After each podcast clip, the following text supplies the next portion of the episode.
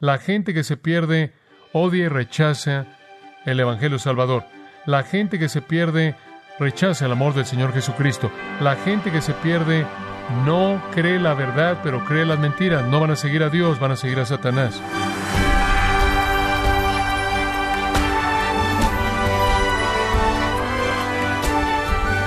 Usted bienvenido a esta edición de Gracia a vosotros con el pastor John MacArthur.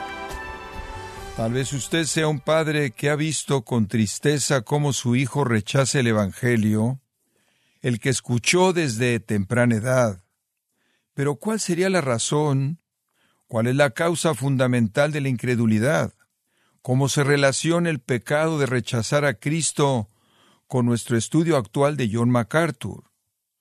Bueno, John aborda estas preguntas al ver la naturaleza de la incredulidad, la segunda venida de nuestro Señor y la llegada del Anticristo, en el mensaje y serie El hombre que querrá ser Cristo, aquí en gracia a vosotros.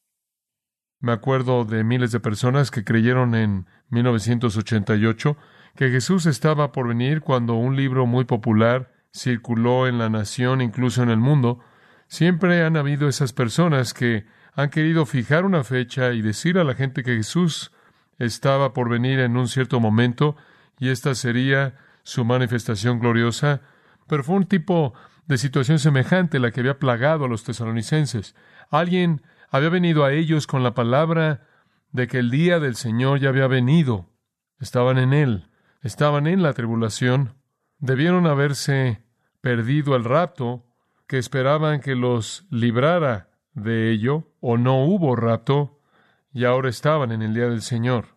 Esto fue probado a ellos por la persona o personas que les dijeron esto, diciendo que Pablo fue el que estaba enseñando esto, que lo recibió por un espíritu, lo dio en un mensaje, lo escribió en una carta y el versículo 2 indica eso.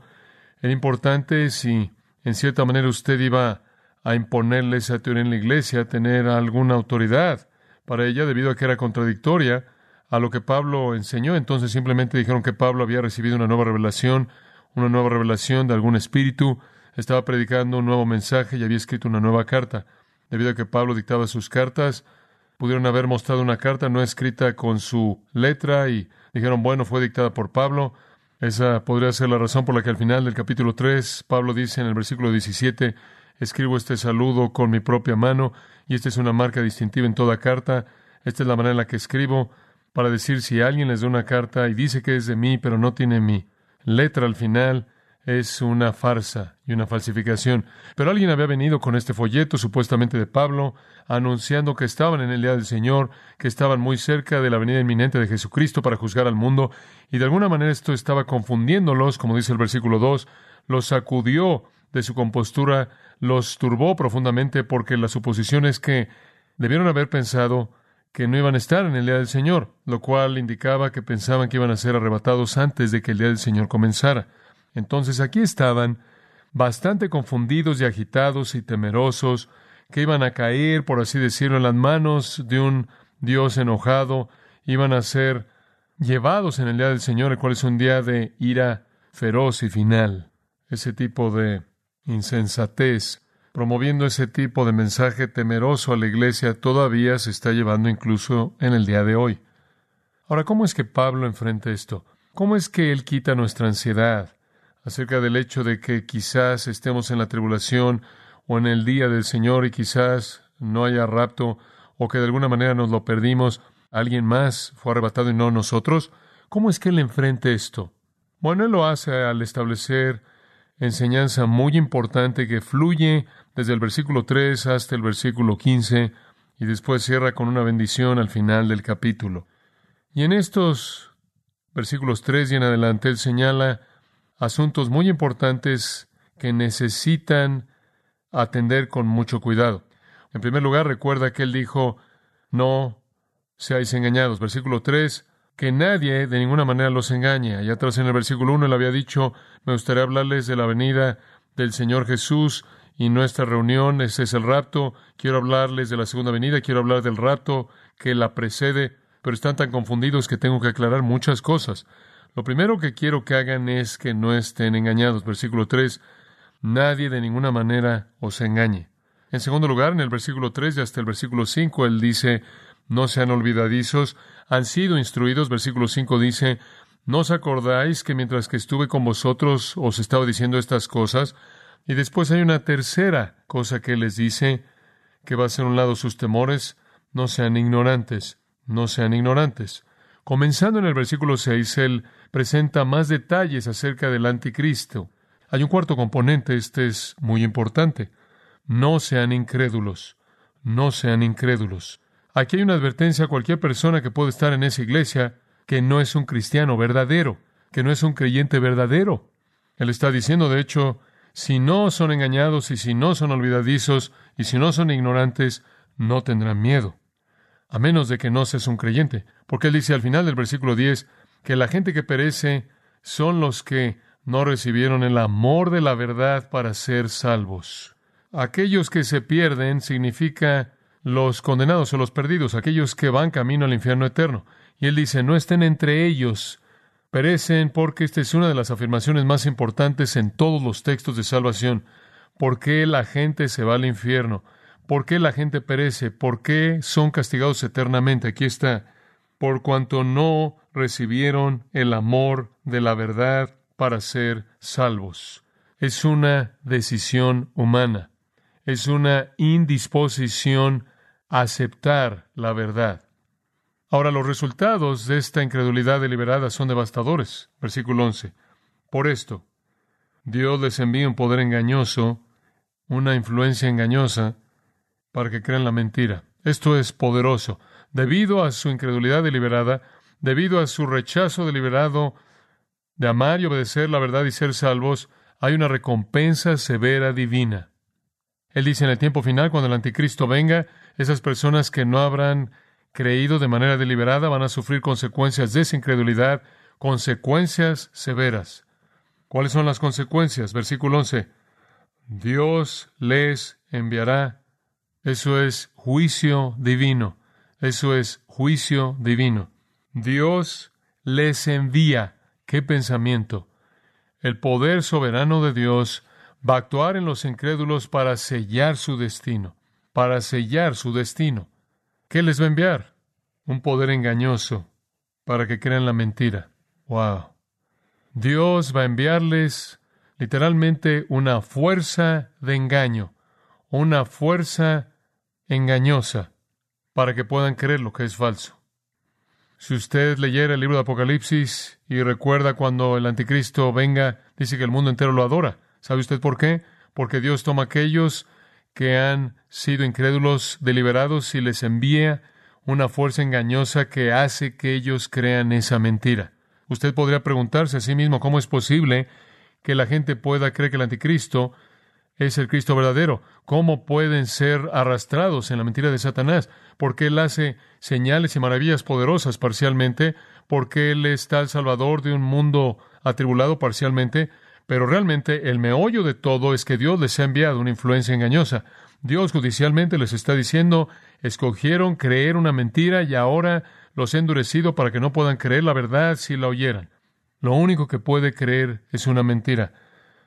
Nos recuerda, ¿no es cierto?, a Faraón. Ustedes recuerdan en el Antiguo Testamento cuando Dios estaba esforzándose por hablarle a Faraón para que liberara a los hijos de Israel de la opresión y la esclavitud en la que estaban cautivos. Usted recuerda que Dios expresó lo que él quería que fuera hecho.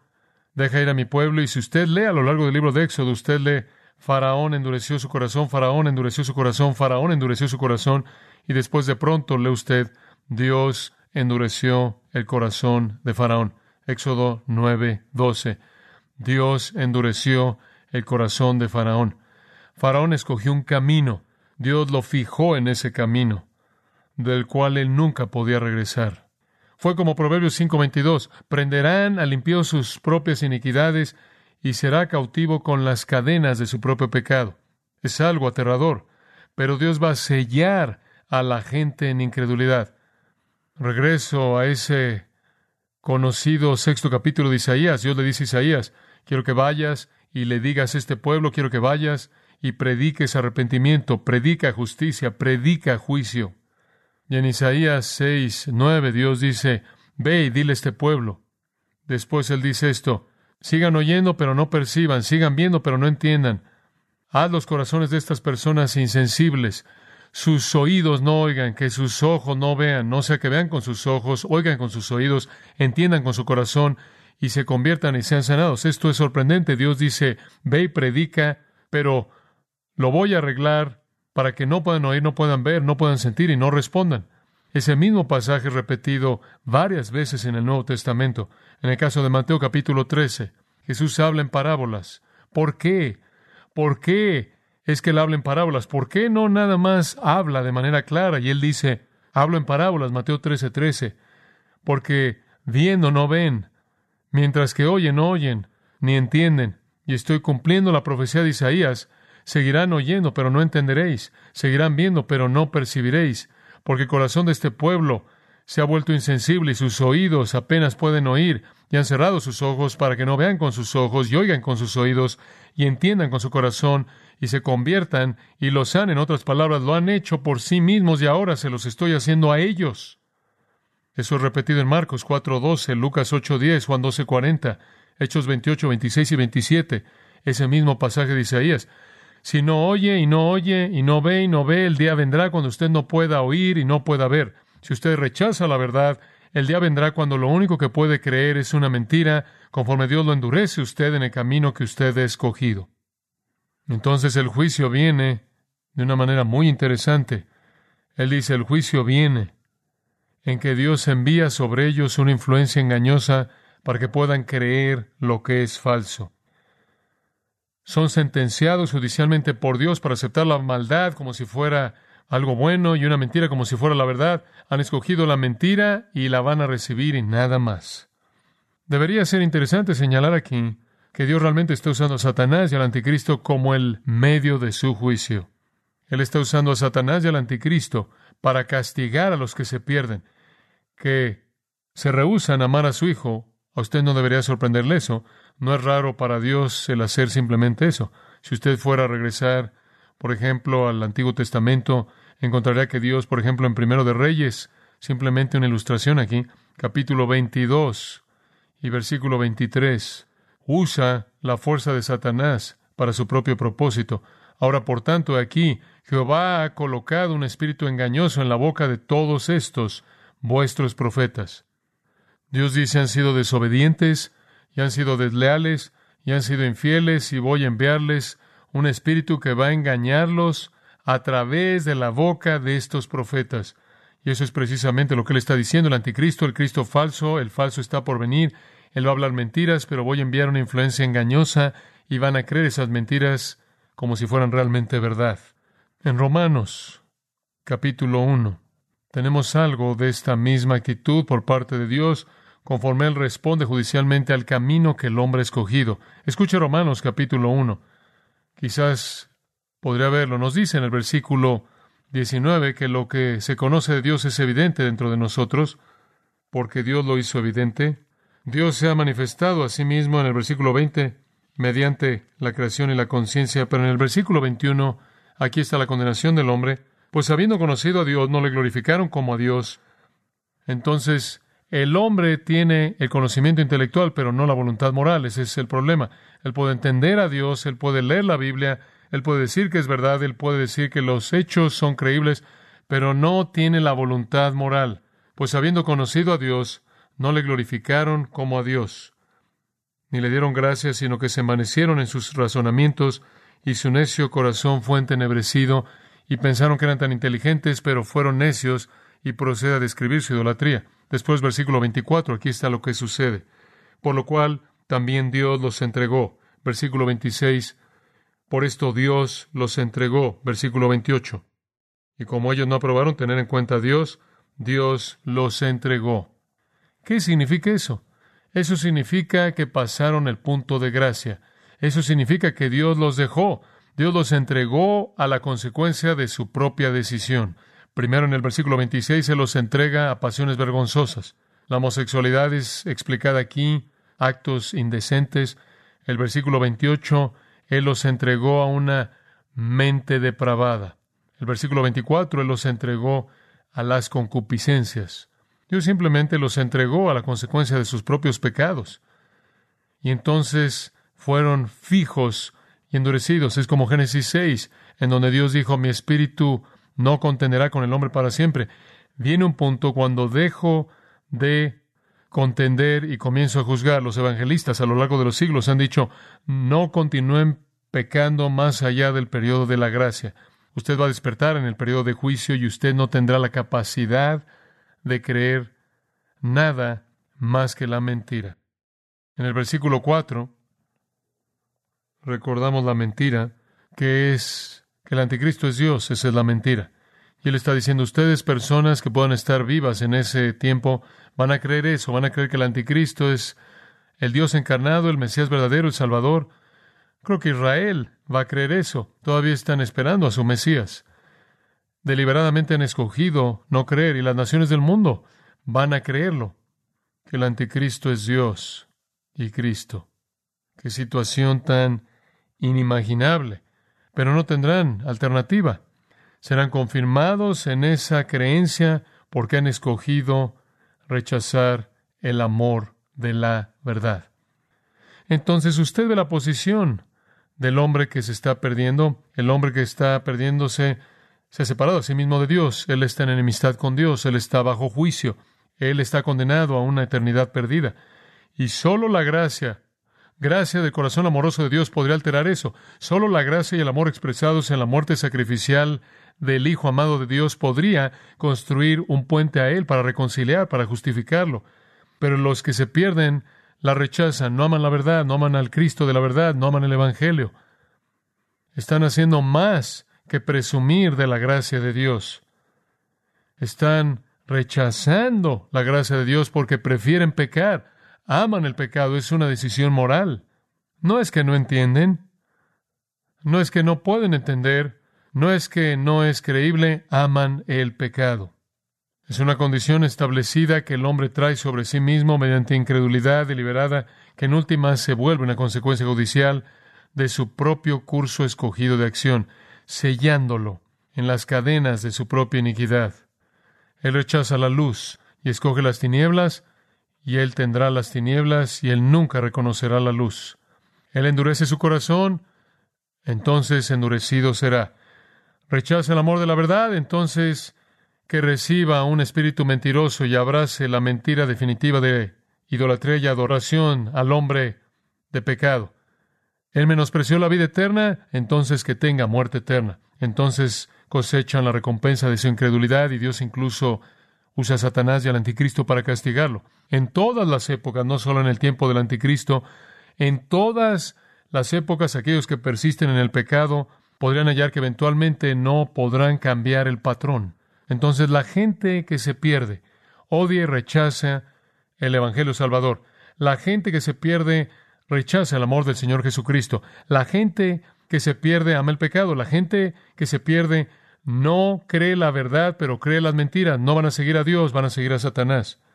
Y eventualmente, a menos de que se arrepientan, mientras que pueden, no podrán. Entonces Pablo está diciendo, miren, si quieren ver con gozo el regreso de Cristo, si quieren estar esperando su venida, si quieren amar su aparición, su manifestación, entonces no sean engañados y no sean olvidadizos y no sean ignorantes y por favor, sobre todo, no sean incrédulos.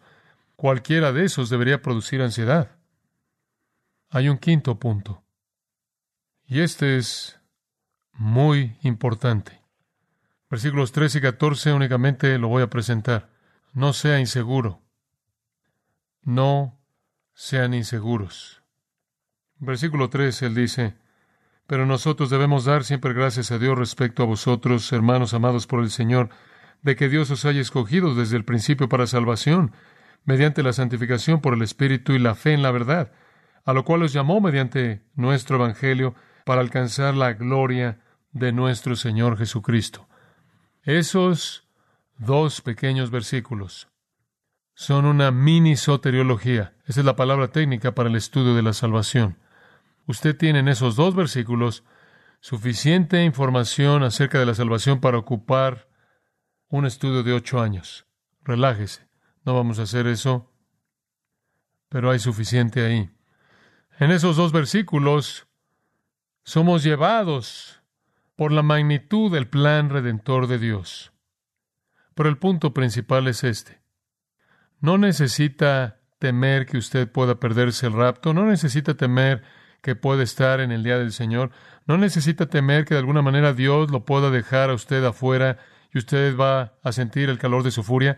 No necesita sentir que de alguna manera usted podría hacer algo para perder su bendición futura, porque Dios lo escogió a usted, versículo 13, para que tenga la gloria del Señor Jesús, versículo 14. Usted ha sido escogido para la gloria y usted va a llegar ahí. Estaba en una entrevista de radio y estaba hablando con algunas personas que estaban llamando, la mayoría de los cuales estaban alentándome de manera maravillosa por el libro Caos Carismático. Alguien habló y preguntó si pensaba que la salvación era para siempre y respondí a la pregunta. Inmediatamente fue seguida por otro que llamó y dijo, mira, debo obedecer al Señor y debo trabajar muy duro, porque si no trabajo duro voy a perder mi salvación. Entonces él dijo, si crees, esto de hecho fue lo que él estaba diciendo.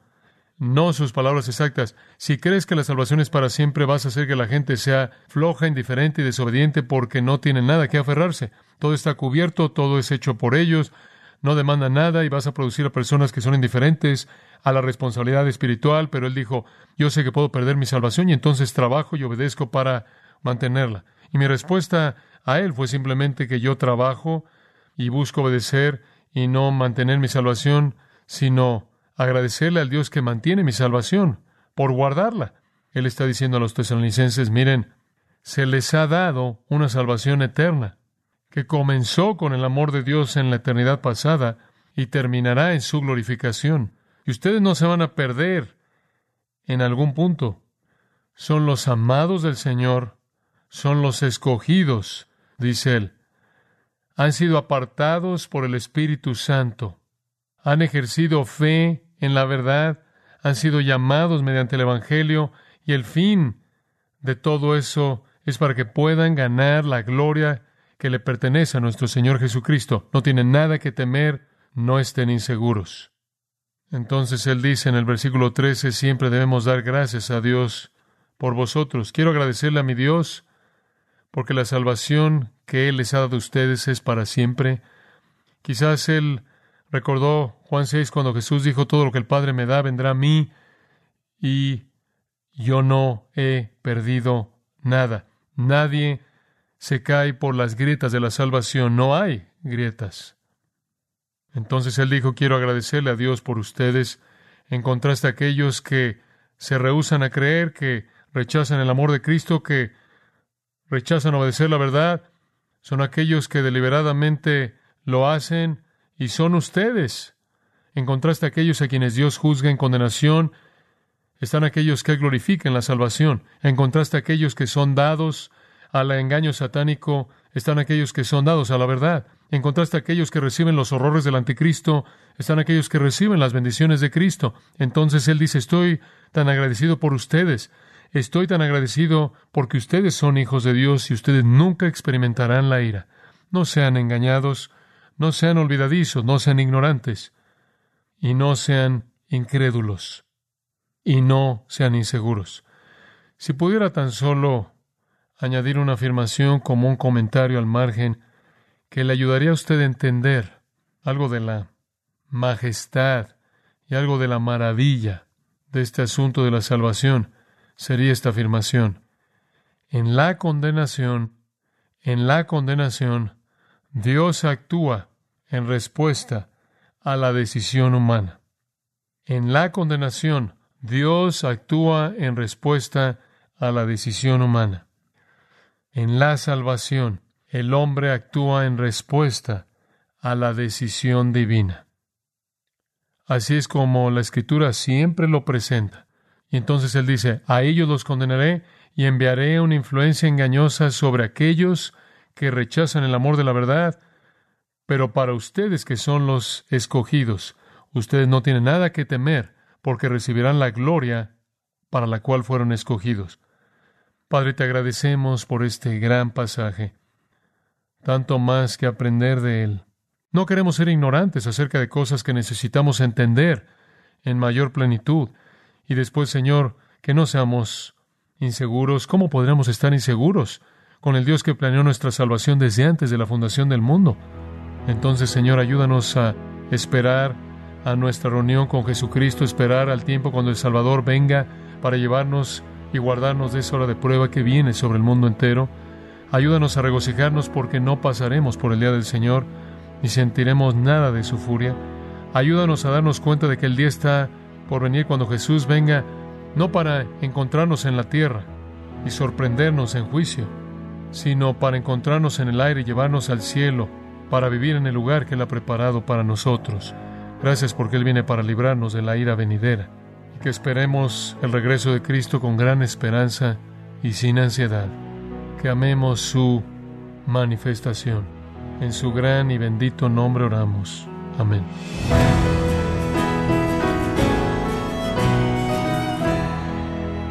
Ha sido John MacArthur mostrándonos el ascenso y la caída del anticristo, que es el enfoque de el hombre que querrá ser Cristo, aquí en gracia a vosotros.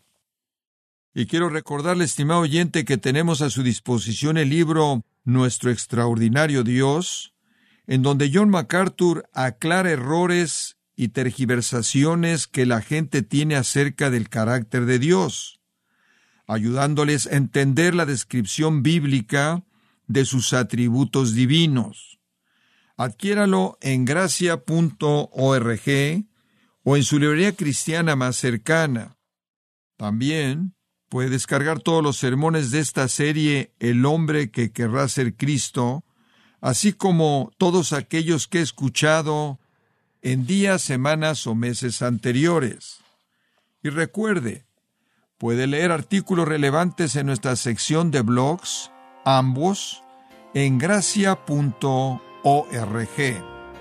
Si tiene alguna pregunta o desea conocer más de nuestro ministerio, como son todos los libros del pastor John MacArthur en español, o los sermones en CD, que también usted puede adquirir, Escríbanos y por favor mencione la estación de radio por medio de la cual usted nos escucha en gracia a vosotros.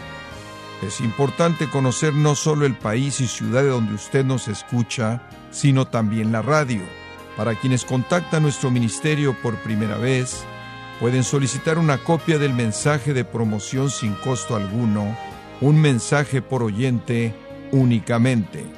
Si usted vive en los Estados Unidos o Puerto Rico, escríbanos a Gracia Vosotros, P.O. Box 4000, Panorama City, California 91412. O puede escribirnos a través del siguiente correo electrónico radio arroba En nombre del pastor John MacArthur, de nuestra asistente administrativa Jessica Fonseca y del personal, le damos las gracias invitándole para que nos acompañe en la próxima edición y juntos continuar desatando la verdad de Dios un versículo a la vez en gracia a vosotros.